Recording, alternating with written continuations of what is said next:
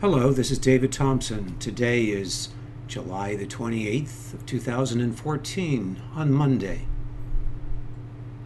The passage that I was led to today by the casting of Lot was Luke chapter 3. So I will read, in this case, the first part of Luke chapter 3 because the last part is just a list of genealogical records leading to the birth of Christ. So we'll begin with a reading of Luke chapter 3. Now, in the fifteenth year of the reign of Tiberius Caesar, Pontius Pilate being governor of Judea, and Herod being tetrarch of Galilee, and his brother Philip, tetrarch of Ituraea, and of the region of Trachonitis, and Lysanias, the tetrarch of Abilene, Ananias and Caiaphas, being the high priests, the word of the Lord God came unto John the son of Zacharias in the wilderness. And he came into all the country about Jordan, preaching the baptism of repentance for the remission of sins, as it is written in the book of the words of Isaiah the prophet, saying, The voice of one crying in the wilderness, Prepare ye the way of the Lord. Make his paths straight every valley shall be filled, and every mountain and hill shall be brought low. And the crooked shall be made straight, and the rough ways shall be made smooth. And all flesh shall see the salvation of God. Then said he to the multitude that came forth to be baptized of him, O generation of vipers, who hath warned you to flee? From the wrath to come. Bring forth therefore fruits worthy of repentance. And begin not to say within yourselves, We have Abraham to our father, for I say unto you, that God is able of these stones to raise up children unto Abraham. And now also the axe is laid unto the root of the trees. Every tree, therefore, which bringeth forth not good fruit is hewn down and cast into the fire. And the people asked him, saying, What shall we do then? He answered and said unto them, He that hath two coats, let him impart to him that hath none. And he that hath meat, let him do likewise. Then came also publicans to be baptized, and said unto him, Master, what shall we do? And he said unto them, Exact no more than that which is appointed you. And the soldiers likewise demanded of him, saying, What shall we do? And he said unto them, Do violence to no man, neither accuse any falsely, and be content with your wages. And as the people were in expectation, and all men mused in their hearts of John, whether he were the Christ or not, John answered, saying unto them all, I indeed baptize you with water, but one mightier than I cometh, the latchet of whose shoes I am not worthy to unloose. He shall baptize you with the Holy Ghost and with fire, whose fan is in his hand, and he will thoroughly purge his floor, and will gather the wheat into his garner, but the chaff he will burn with fire unquenchable and many other things in his exhortation preached he on to the people. But Herod the Tetrarch, being reproved by him for Herodias his brother Philip's wife, and for all the evils which Herod had done, added yet this above all, that he shut up John in prison. Now, when the people were baptized, it came to pass that Jesus also being baptized and praying, the heaven was open and the Holy Ghost descended in a bodily shape like a dove upon him. And a voice came from heaven which said, Thou art my beloved Son.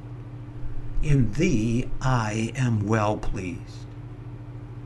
And Jesus himself began to be about thirty years of age, being as was supposed the son of Joseph, which was the son of Heli and then we go into the list of genealogies. So we will finish this part on this scripture in Luke chapter 3 at verse 23.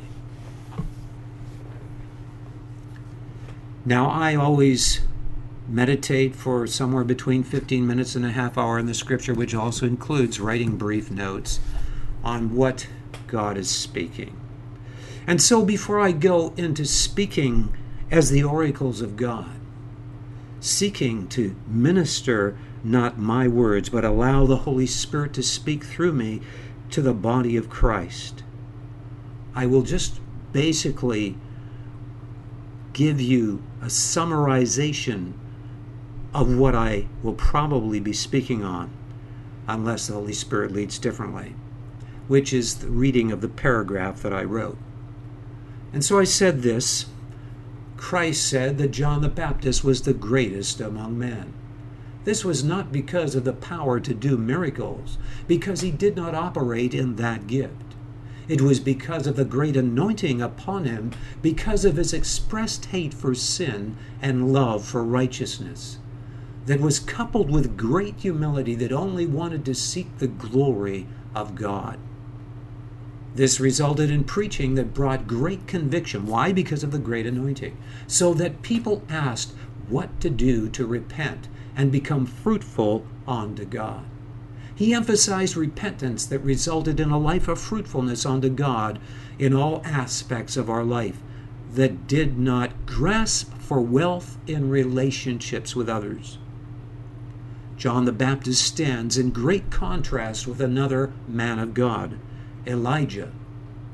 John was beheaded and did not even get to see the great works that Christ did, whereas Elijah was translated. It seems that Christ considered the life of John greater than the life of Elijah, that called down fire that destroyed legions of soldiers. There is also this relationship with God the Father and God the Son, where out of love that comes through the fear of God, death works in one that life might work in the other. Now, before I get into the last part of what I just read there, which might seem mysterious to many of you, let me just go along and share what the Holy Spirit would want to share from this passage of Scripture. Christ clearly stated that among those born of man, John the Baptist was the greatest among men. And he's speaking about men that are men of God. For no one is great that is only physical in stature. Spiritual stature is genuine, everlasting greatness that ever enlarges and expands without end throughout eternity in fellowship with God and His creation in heaven.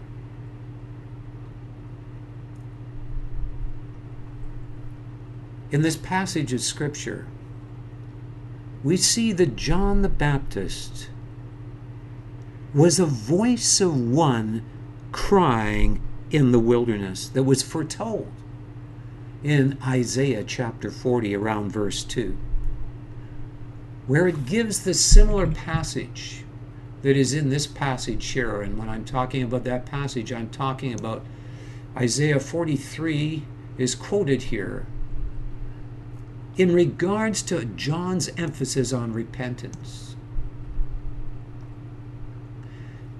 where it says in verse 4, as it is written in Isaiah the prophet, the voice of one crying in the wilderness. What is the significance of a cry of awakening that comes out of the wilderness? The wilderness is a place where there is no comforts of this life that have been devised by man through his labor and his efforts. It's a place where one must depend on those things that God provides through his creation, such as Elijah did when he was at the brook and the birds came and fed Elijah food in the time of drought. Now, a wilderness in the Mideast would often have very harsh conditions, although surely there was wilderness that had lush trees as there were lions and many other wild beasts. Certainly earlier on in those days, more so. So we have a voice that is a voice that is a voice of awakening. And it is an awakening that is coming from a place where there is no grounds for motivations of covetousness or self sufficiency. And it's saying this prepare ye the way of the Lord. Now, before I get into expounding all of what this particular section means from verses 4 to 6, I want to emphasize that John came with a message that was a message of repentance. As it says in the verse before, in verse 3, he came into all the country about Jordan preaching the baptism of repentance for the remission of sins. He also emphasizes in Luke 3 here that this was to be a repentance that brought forth fruit. He says, Bring, verse 8, bring forth therefore fruits worthy of repentance. And begin not to say within yourselves, We have Abraham to our father, for I say unto you that God is able of these stones to raise up children unto Abraham. So John's message was a message of the baptism of repentance for the remission of sins. It was his mission to prepare the way of the Lord, which in this case was the first coming of God on the earth, or to the earth, in Jesus Christ, in that great condescension. Why was John's message so effective? that it smote the hearts of the people. We see this when he preaches and he says to them, O generation of vipers, who hath warned you to flee from the wrath to come? And he emphasizes to bring this fruit of repentance and not to think that you are saved because you've been brought up in a religious background and go through all the religious rituals. In other words, in this case, he says, Don't say that you have Abraham as your father when you're not living the life. He emphasizes there's already an axe being laid to the root of the trees, and that the trees that don't bring forth good fruit are going to be hewn down and cast into the fire. This is a very strong and jolting message to people that are spiritually asleep. So it is a cry of awakening that is awakening people out of their sleep to the point that they say, and the people asked him, saying, What shall we do?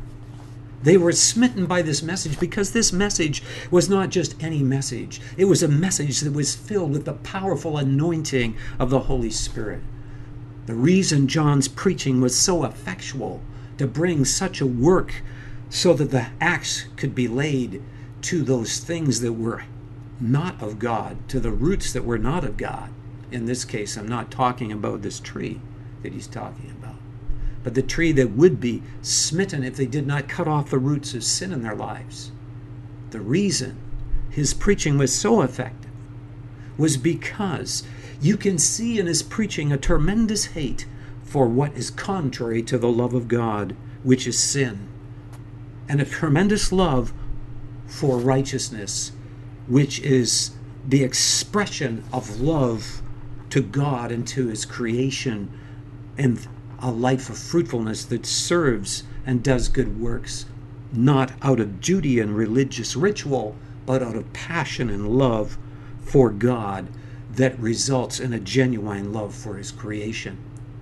And the Word of God confirms that this is what brings strong anointing in our lives. It says in another passage of Scripture in Hebrews because thou hast loved righteousness and had hated iniquity. Therefore, God thy God hath anointed thee with the oil of gladness above thy fellows. That's probably Hebrews chapter 1. I needn't turn to it. So, God is seeking to do a work in our lives as believers to bring us into a place where we can also be an effectual voice that bears fruit with the way we live our life, and also so that when we speak, there is anointing and authority and power that bears fruit. And part of the process that's involved in this is a process individually in our lives that must happen as well as corporately. In the time of John, it was for the first coming of Christ, to prepare for him to come on the scene and to reveal the glory of God and the mighty works that he did. He was called to prepare the way of the Lord. John was also one that was anointed powerfully and was so effectual in his preaching that many were converted because he knew the fear of God that births great humility. He says here, after saying, Prepare ye the way of the Lord, to make his paths straight.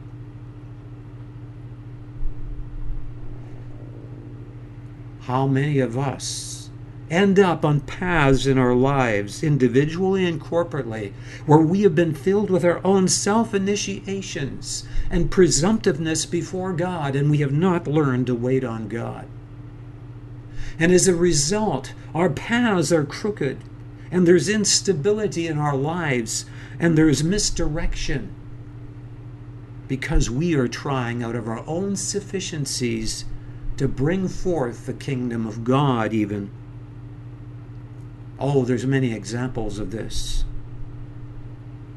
Where instead of entering into relationship with God, we become those that are filled with performance before God and have fallen short of intimacy with God because we've not learned to wait on God and allow Him to renew our strength and allow Him to direct our paths in those ways that are straight and clear. And so we see corporately that there can be ministries that build enormous churches and then collapse because the foundation was not started on a relationship of intimacy with God, but more out of our own self initiations. We all have this tendency, even Abram had it, for he tried to fulfill the promise of God through Hagar and got Ishmael, which was 13 years of trouble in his life of tribulation because of his own ways. But God is now calling his people, as he did back then, to not rely on your church or your background, but to know that you personally have entered into a relationship that is straight with God, where there is not an eye that is evil, but an eye that is straight and clear to receive the light because your heart is open and it is transparent and it is not hiding anything from God or justifying things with the veils of religious performance that would make you believe that you are doing God's will when in reality it is a cover up of deception. And it says in this passage of Scripture that we are to prepare the way of the Lord, to make his path straight. Every valley shall be filled and every mountain shall be brought, and hill shall be brought low.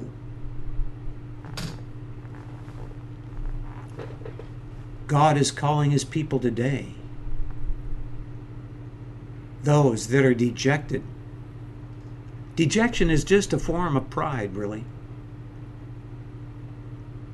Because the focus is on self still. It's on self and its insufficiency, but not in a right way. And I will differentiate here that it is good to be poor in spirit, as the Word of God says, blessed are the poor in spirit. It is good to see our lack before God. This is a very important quality. But if we become merely religious and ignore our lack before God, and try to fill up that lack with activities that would make ourselves believe that we're doing God's will through and being pleasing to God through mere performance, then what happens is that there can be those that are dejected because the enemy has grounds to accuse them because their heart has not been transparent before God. There are those that are dejected when they should be lifted up and are rightly in a place of humility, like Hannah was, or like Rachel was when she was mocked by Leah. And that is not a wrong thing to be in the place of being a valley. There comes a time where if we trust God through such a trial, and we stay in that place of genuine poverty of spirit and poverty of our circumstances, bringing it before God in faith, believing, where He answers our prayer, where there's breakthrough. It's like the birth pangs of a child. Rejoice, thou barren that bearest not, for the woman that has no children has more than the married wife. Because she persevered to the place of birthing for that which is spiritual that is far greater than that which is in the natural. And it is the spiritual that must come first for there to be the blessing and the natural that can be entrusted to one to use properly so that it does not result later in trials of debt that bring detriment in their lives. And so, the valleys God will raise up. Now, this applies corporately as well to the body of Christ. Paul the Apostle said this. He said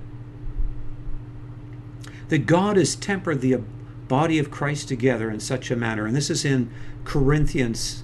I'm not sure of the exact verse. I believe it's probably 1 Corinthians, probably around 12 or something. I may be wrong.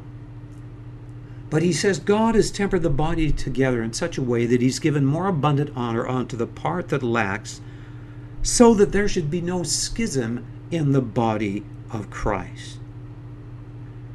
Now, what is Paul saying there?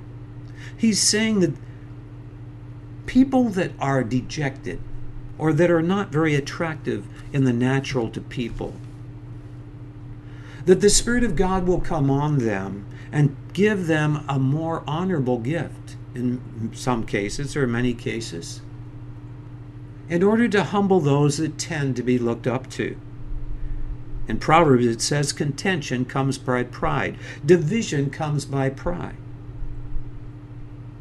People tend to put their identity in a personality instead of in their relationship with God first.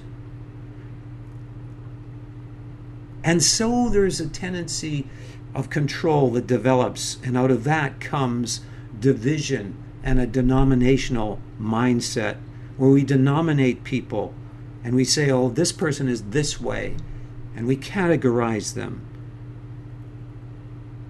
because we become merely religious and there's veils on our eyes and we don't have the love of God to see the potential diamond in them and to wash their feet with the word of God and to encourage them to bring them forth rather we do the opposite we cut people off out of pride but you see this comes out of control the desire to control is not from God it is a lack of trusting God control. I want the church to be this way. I want my individual life to be this way.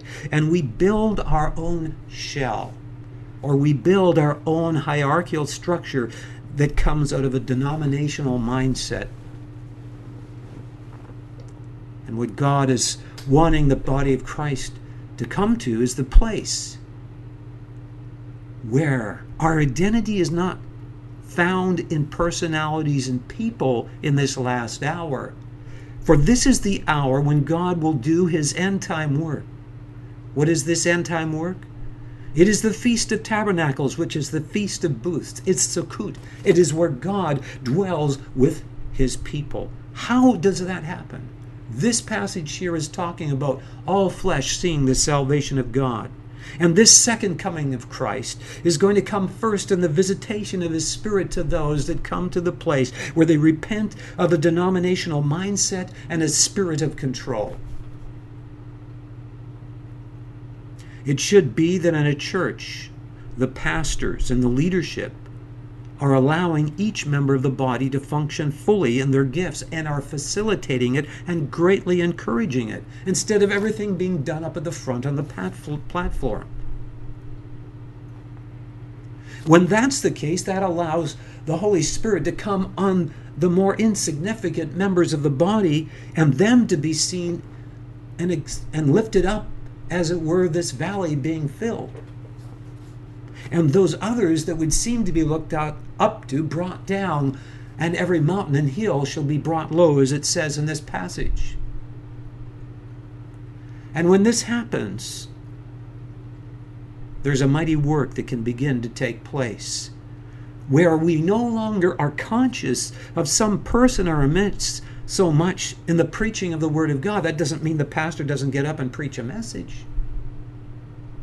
But you, when you have people in the congregation that can be spontaneously sensitive to the Holy Spirit and speak forth the Word of God out of the beautiful worship they've just had, and give prophetic utterance, whether it be in a testimony or a song or a word of exhortation. What happens then is when the pastor preaches, he discovers that what they spoke was exactly what he was preparing to speak on. And each of them, as individuals, when they have spoken forth, are amazed to discover that everything they are sharing, though they didn't know what each other was going to share, is all confirmatory and dovetailing into a very clear theme. And this happened many times in a church I went to in North Vancouver at one time, and probably still going on there. I won't go into that. God is wanting the body of Christ to repent of control and to allow the members of the body to come forth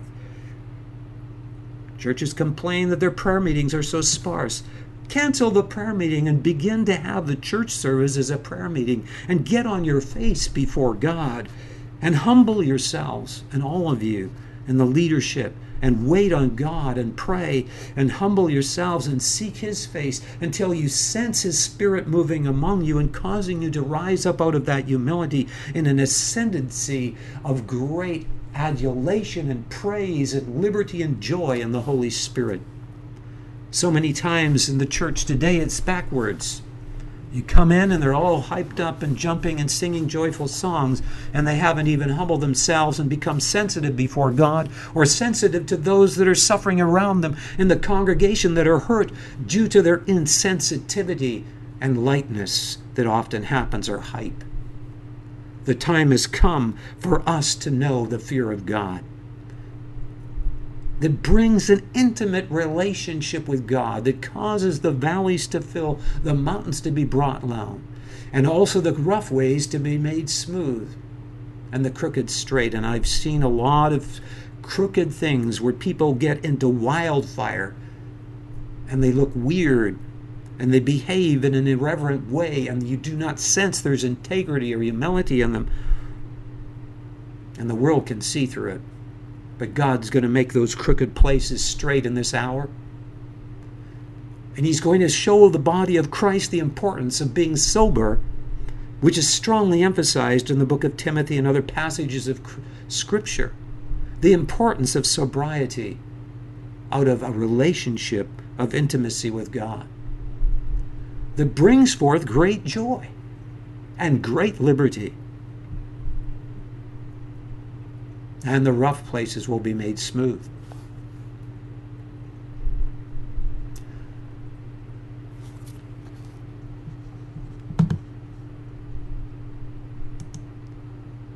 I know the time is going on this passage of Scripture. And I've hardly begun in this passage of Scripture. But what I want to share with you to finish, because these messages are shorter messages, is I want to share with you also about the contrast between Elijah and John the Baptist. And yet, John the Baptist was deemed greater than Elijah. And in relation to this, I want to point out Isaiah 33 5 to 7. In that passage of Scripture, there is a statement in verse 6, I believe. It might be verse 7, but you can look it up. And it says this The fear of the Lord is his treasure. The context in verse 5 reveals that this is speaking about the Messiah. So Jesus Christ deemed the fear of God his treasure. Now, this is a big topic which I could speak a long time on, and which I am writing an in depth book on. But it is an important thing to understand that it is when we grow in the genuine fear of God, and some of us have not even entered into genu- the genuine fear of God or genuine conversion. We've had a counterfeit conversion. We've never had a genuine circumcision in our heart or seen our desperate need for God and cried out from the depths of our heart for Him to be the Lord and Savior of our lives through Jesus Christ. I want to just clearly, uh, because I don't have time, I cannot go into this in detail, but I will give you something to meditate on here. We know there's only one God. That is clear. And there's a clear understanding I have of the Trinity. It's not complicated like so many people say. I'll just briefly say this there's only one God, and this God is in government as the Father. Father speaks of originator and the one that sees the end from the beginning. The source, the originator, the one that sees the end from the beginning is the Father in government.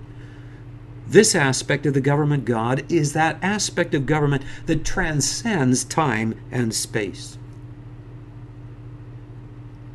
The other aspect is that God, as the Father, is expressed into the time and space realm of His creation to govern in that realm. The word Son means expression. The Son is also called the Word, and the Word also is another definition that can be defined as expression. It says in Hebrews 1 4 that the Son is the full expression of the Father. And so, in order for God to communicate in the time and space realm, he must be in personage. You cannot have personage beyond the time and space realm in focus of worship and not have personage within the time and space realm. There must be personage in both places in order to govern in that dimension. And of course, the Holy Spirit is that aspect of God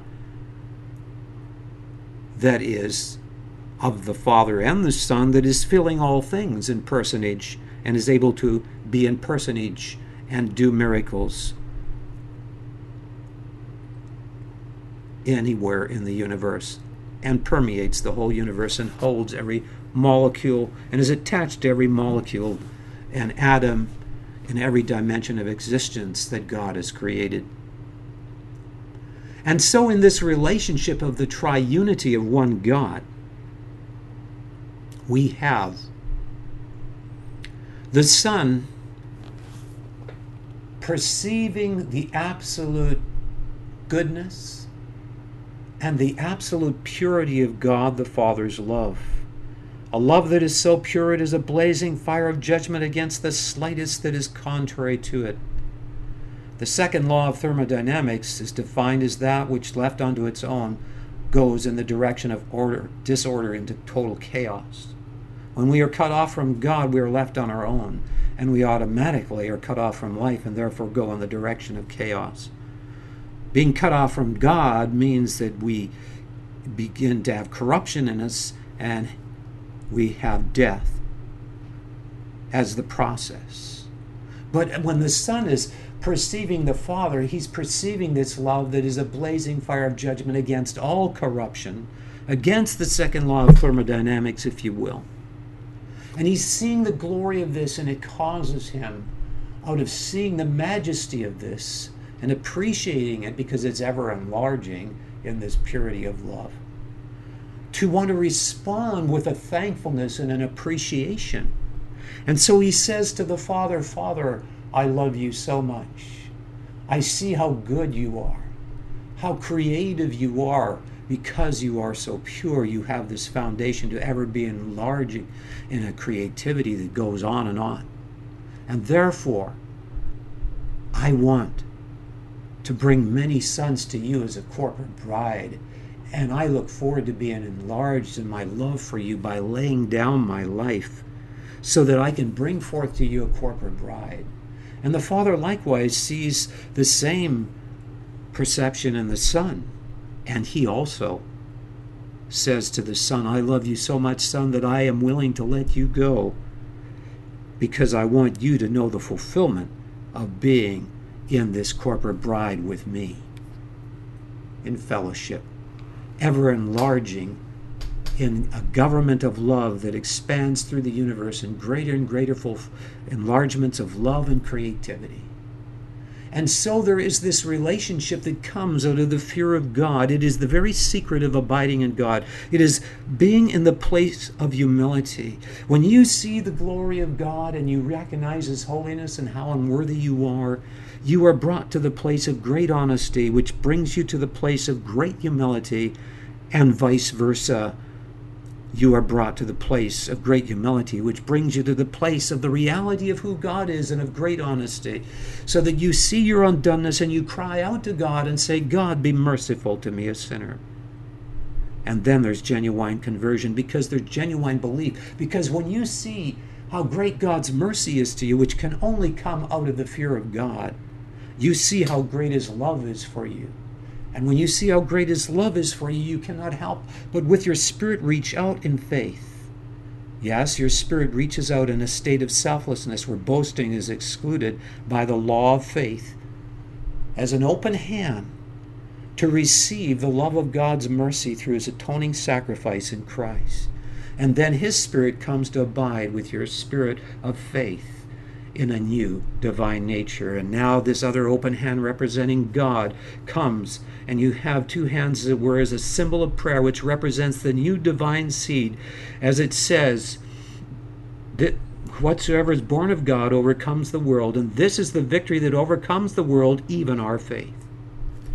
And so here we have it a relationship with God where you're born again.